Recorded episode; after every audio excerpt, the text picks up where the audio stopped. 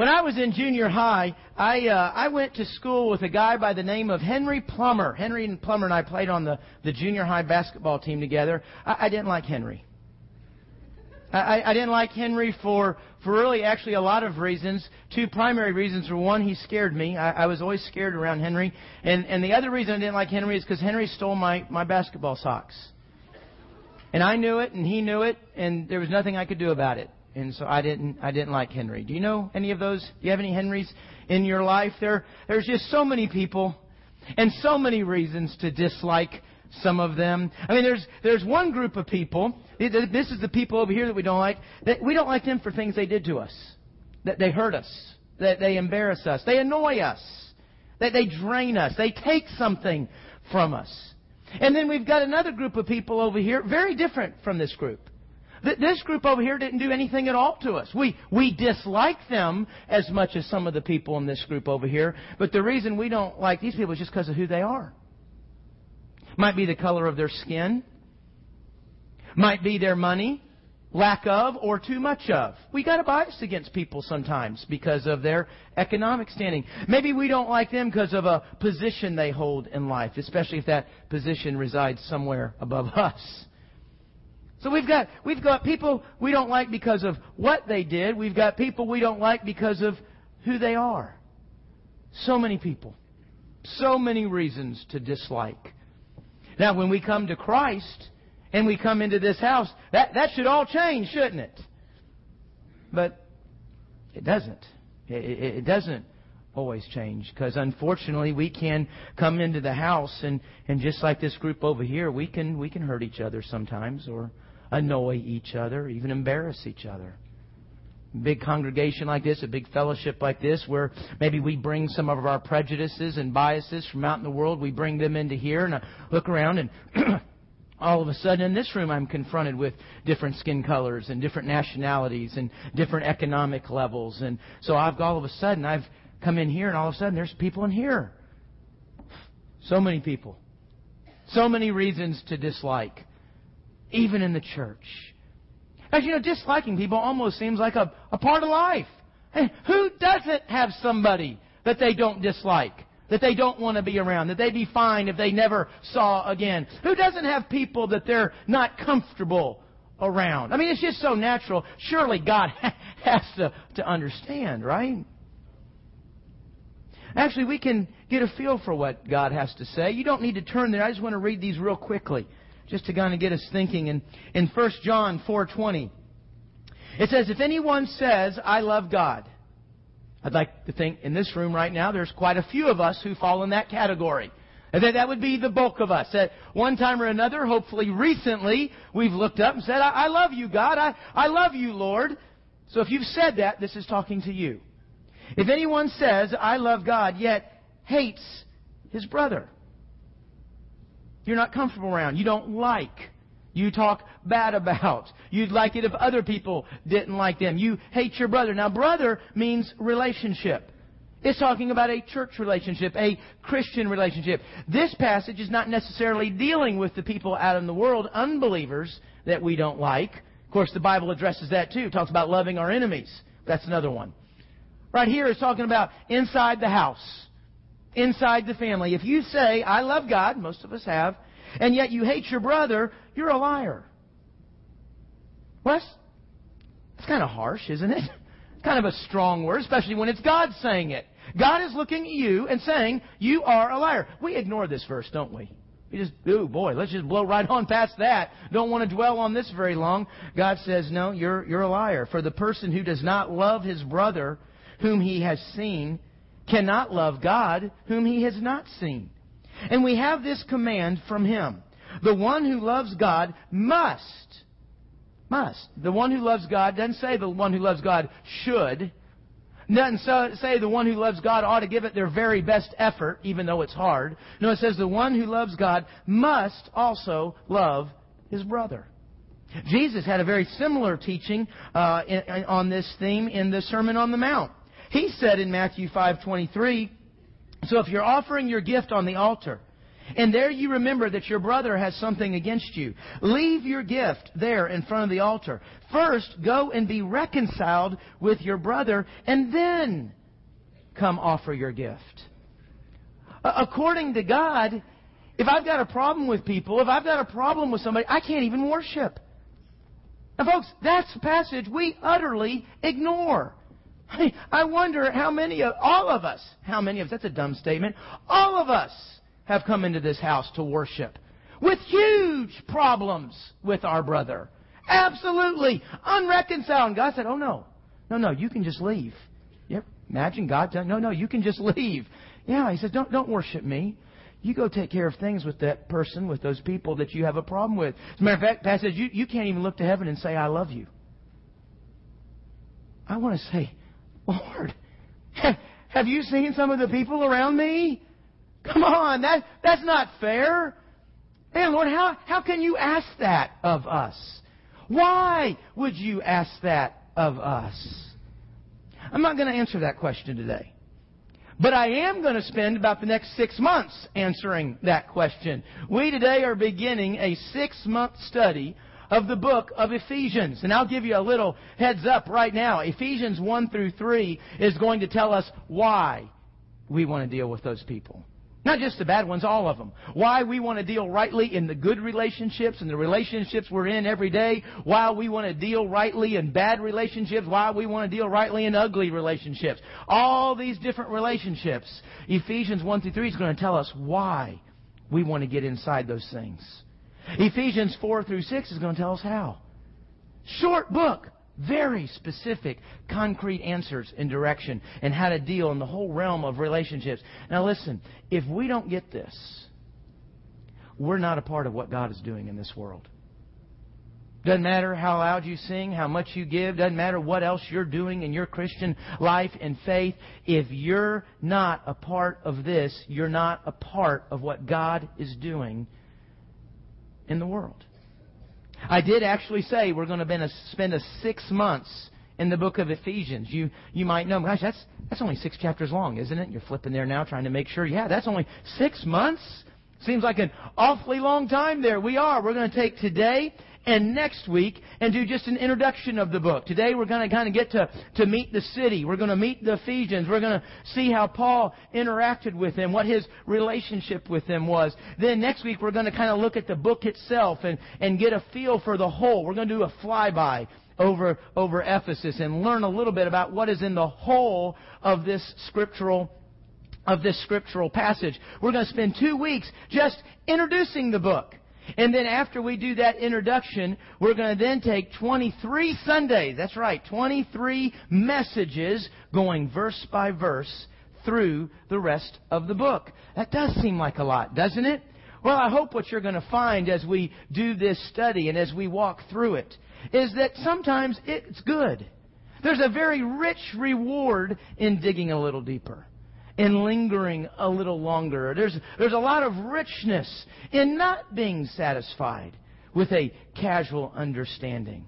And so that's what we're going to try to do. And I believe you're going to find the, the, the book of Ephesians to be very worthy of six months of time. No less than six months of time.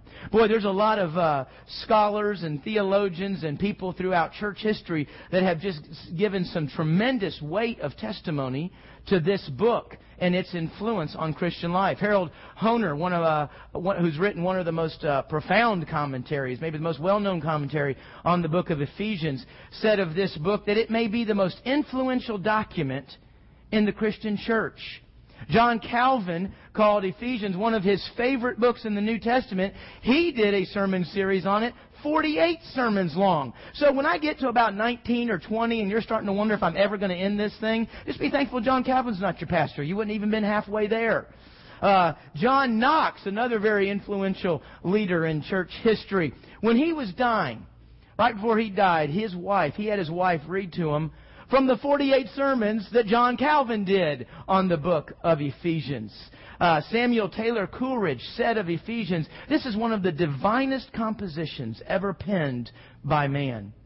Many commentators have looked at Ephesians as, as one of the crowns of Paul's writing. And I guess probably next to Romans, Ephesians and Romans have probably had more influence on Christian thought and on Christian spirituality uh, than any other. So I really believe you're going to find this to be a book well worthy of your time. You're going to find it to be a book that meets your needs, that touches right where you are. Ephesians, you know, every one of us has got issues.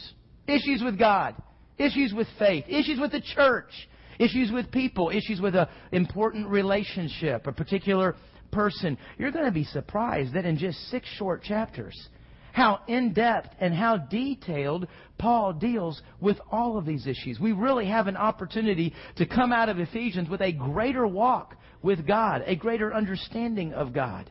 It is going to help us. It is going to meet needs from our from our marriage to problem people to parenting. Uh, it is going to help us. A little trivia about Ephesians. Ephesians is the first book in the New Testament that was called Scripture. That's a very important statement. I didn't say it was the first book written. Actually, Galatians was the first book written in the New Testament. Ephesians, though, is the first one that was recognized and called Scripture by the early church leaders. Polycarp was the individual. I know you probably think about Polycarp a lot. He was the uh, the bishop who first called it Scripture. Now, Scripture is a word, and we throw that around You'll see in the New Testament the word scripture being used. More often than not, when they say the scriptures, they're talking about the Old Testament. That was a body of material, 39 books, the same 39 books you have in your Old Testament, the exact same words that they were looking at. And those were called the scriptures. Scriptures meant this is a body of writing that's much bigger than the men who wrote them. I mean, they might be big men, Isaiah, Moses, Daniel. It may have been people like that who wrote them, but that's not really the issue. It's the very Word of God. That's what the word scriptures mean.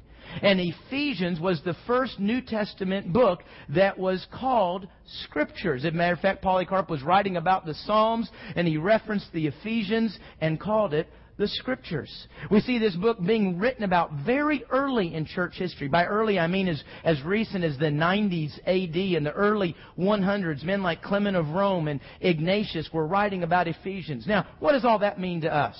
It means that, that this book you and I hold, these six chapters called the Ephesians, this is a book that was very quickly accepted by the church for its relevancy, for its clarity, for its power. It was being widely disseminated among the churches. Ephesians is one that people gobbled up. And they, and, they, and they gobbled it up quickly. I'm not trying to make Ephesians a more important book than the rest of the New Testament. It's all God's Word. From Genesis to Revelation, it is all the Word of God, and every bit of it has value for our lives. I'm just saying Ephesians is one of those books that, man, the human soul really grabbed around and said, man, I need this. This is exactly where I live. And we see Ephesians being accepted like that throughout the, uh, the early church. Let's think a little bit about the city of Ephesus. Ephesus is located in uh, what we call Turkey, on the on the western side, the western shore of Turkey. I've got a map of it up here. You see that word Asia, kind of right in the top center, and then down to the left. Uh, kind of in the corner before you hit the water, you see the word Ephesus. That's where Ephesus is. You'll notice also there's some numbers around a couple of cities there. There's seven cities that are numbered. Those are the seven cities that John wrote to when he wrote the Revelation. If you go to Revelation chapter 2 and 3, John addresses several cities. Ephesus was one of those cities. You know, when you stop and think about it, Ephesus really was the center uh, of a lot of different scripture. We've got Revelation 2 and 3. The Revelation was sent to Ephesus. We've got the book of Ephesians that was sent to Ephesus. 1st and 2nd Timothy Paul was writing Timothy, this young pastor, wrote those letters, 1st and 2nd Timothy, sent them to Timothy, and he was a pastor of a church in guess what city? Ephesus. That's right. Then you go turn to Acts. You've got all of Acts chapter 19, about half of Acts chapter 20 is about Ephesus. As a matter of fact, I encourage you this week to read Acts 19 and 20, and you'll get a feel for, for Paul's life, his work, his ministry in the city of Ephesus. So we've got a lot of scriptures. As a matter of fact, I don't know this for a fact, but I think I'm pretty close. I think once you get outside of Jerusalem, Ephesus may be the next most prominent city dealt with, talked about, worked through inside of the New Testament. So very profound city there. Ephesus was a, a large city, a large commercial city. It was most well known as the guardian of the temple of Artemis. You see this, this temple up here. This was also a, a te- it's a temple of a Rome, of a goddess, Artemis. And the Roman goddess, she was called Diana. She was the mother of all gods. This temple you're looking at right here was built in the 6th century BC. And it was the, the largest in the Hellenistic world, and it was certainly of a monumental size. The, the first that was built completely of marble. Then it was destroyed and rebuilt in the third century. Uh, and it, it was uh, about the size of a football field. You can't really get a perspective in the picture there, but it's about the size of a football field, and it is one of the seven wonders of the world. Boy, you hear that phrase tossed around a lot, seven wonders of the world. Well, that's one of them. You know, growing up in Houston, I, I knew that the, the Houston Astrodome was the eighth wonder of the world. But you know, I got a little bit older and I thought, you know, I think we made that up. I don't think the rest of the world knew that was the eighth wonder of the world. But you hear that phrase a lot. The eighth wonder of the world. Well, there actually is seven wonders of the world, and that temple was considered one of them. Now, I know you could not care less about everything I just said. Why do we need to know that? Again, this letter is not arriving in a vacuum. It's not arriving out there in space somewhere. It's real city. It's real people. And this temple and the worship that took place there is what dominated this city, not for a long time, for centuries. For centuries, Ephesus had a profound impact spiritually on that whole region of the world through the worship of, of false gods and, and idols. And as you might imagine, if you stop and think, just like if you've got a, a, big place, something very important in a city today, that temple was a moneymaker. I mean, you had tourists come in to see it. You had people come to worship there. You had to buy souvenirs for the kids. And I'm not joking about the souvenirs. One of the biggest businesses in Ephesus was buying idols. They would come there and they would get some kind of idol to worship. So when we think about Ephesus, when we think about the Ephesians, they are in a city that is engulfed in pagan worship. It is a very spiritual city, and Christianity was coming in and having a profound impact on that. As a matter of fact, Acts 19 tells us that it almost cost Paul his life. The impact Christianity was having on this city was touching the bottom line. It was affecting their revenue at the temple. Uh, as a matter of fact, another major uh, edifice in, in Ephesus was a, a theater that they had there, and we're talking about almost something like we would expect to see in our world today. They had a theater that held 24,000 people. And again, you go to Acts chapter 19 and you'll see that there was a day that that, that theater was packed and a riot broke out. And again, a number of Christians were almost killed in that riot. And they were rioting over the financial impact that Christianity was having on their false God worship. Now, I mean, folks, Ephesus was a major player, a, a major city, something for everybody. I mean, guys, we could go there and go to the stadium and see the gladiators and the wild animals and watch people ripped apart. I mean, just a wonderful family time together.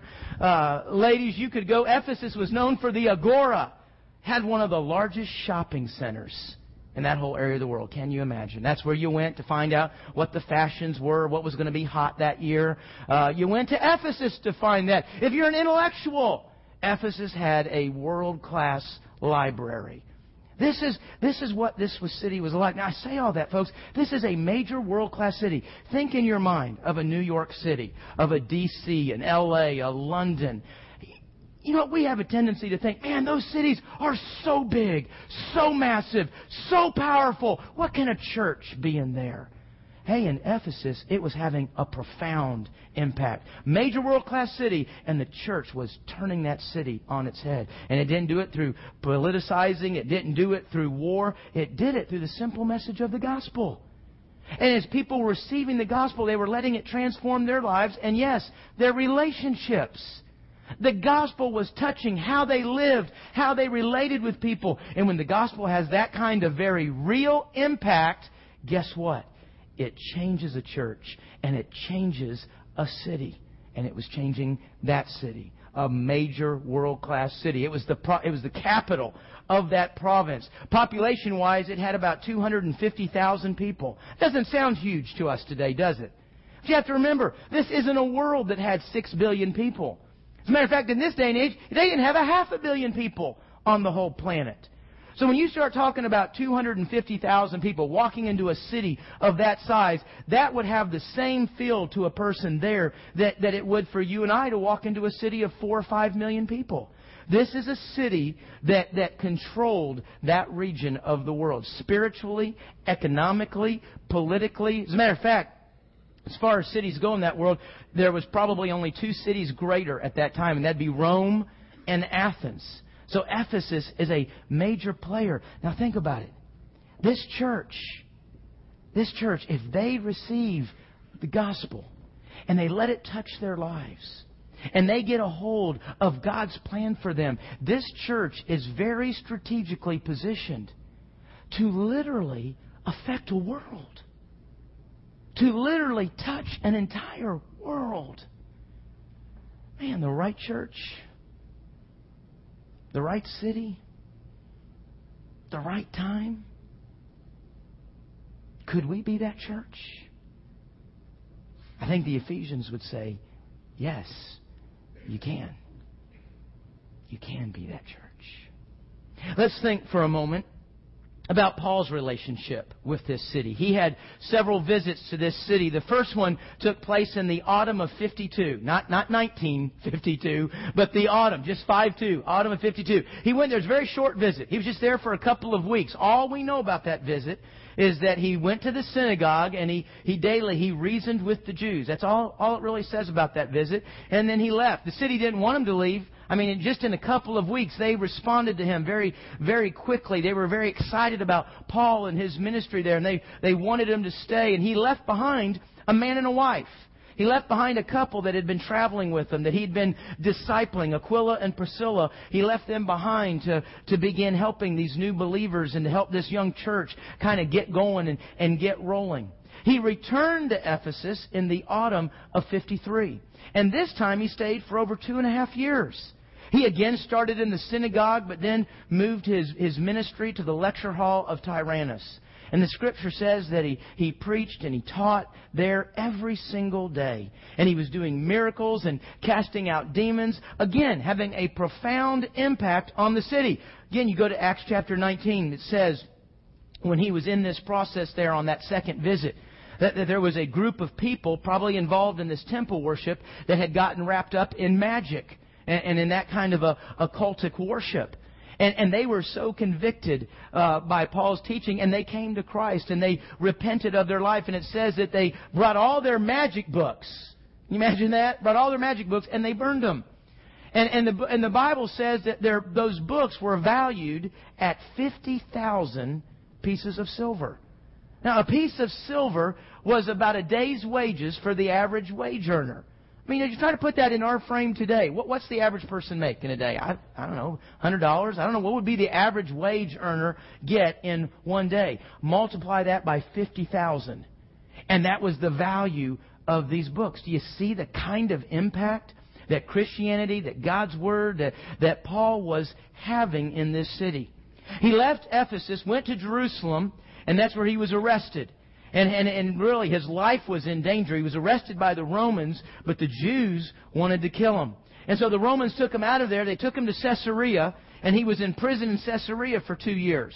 They would have let him go, but he appealed to Caesar. As a matter of fact, one of the governing officials said, Paul, we'd have let you go, but since you appealed to Caesar, to Caesar you shall go. And so he went to Rome.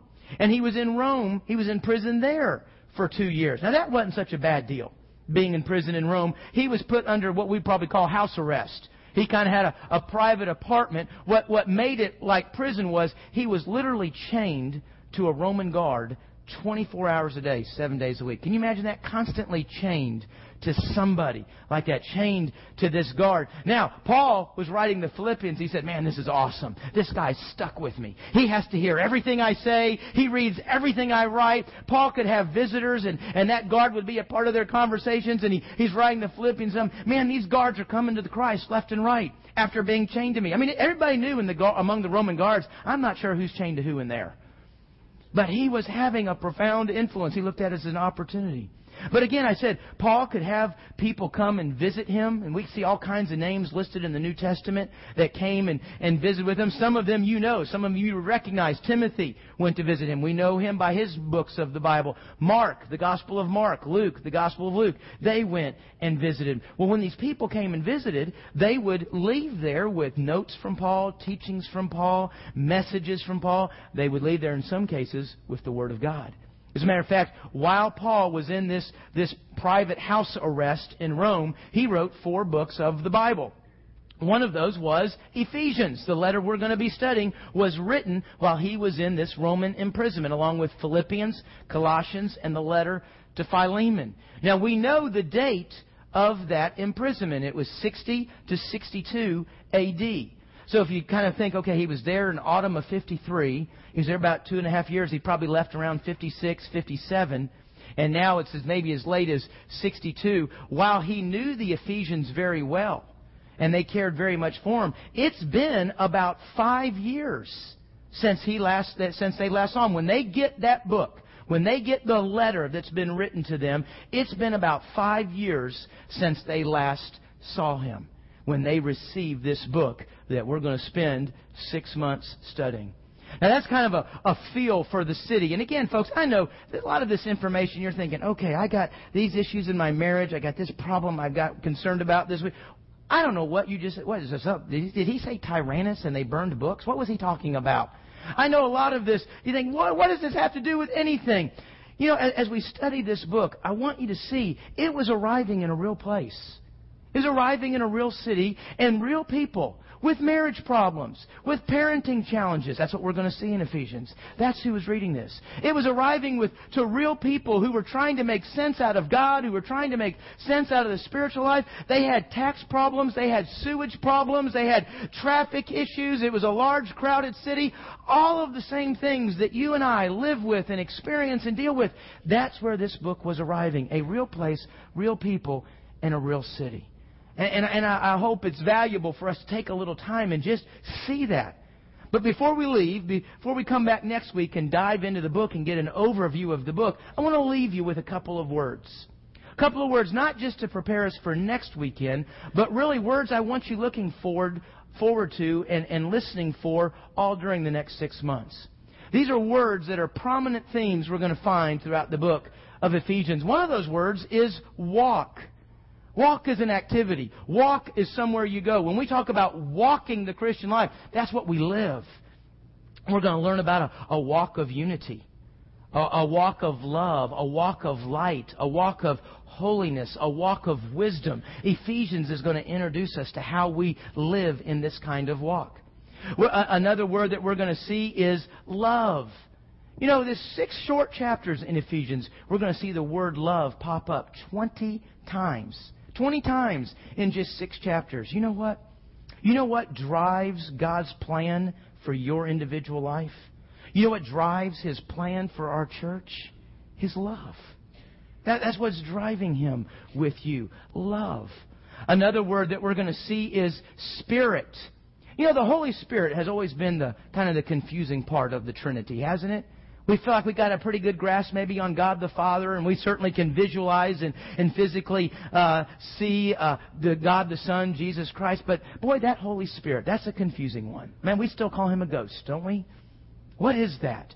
You know, Ephesians is a book, uh, maybe one of the most prominent books in the New Testament, that teaches us about the Holy Spirit. We're going to learn a lot about this third member of the Trinity. We're going to learn when he enters our life, why He enters our life, what He does in and through our life, we're going to learn that we can grieve the Holy Spirit. We can make Him sad. You know, I think sometimes we have a tendency to look at God as a cold, impersonal being that's, that's way off out there in space, a force that doesn't feel. Man, there is nothing in the, New, in the Scriptures Old or New Testament, that communicates or shows God in that way. We can grieve the Holy Spirit. Another key word is the word body. This may be one of the most important words in Ephesians. We are a body, a united body. We're united with people of different skin colors. We're united with people of different nationalities. We're united with people who've hurt us embarrassed us, annoy us.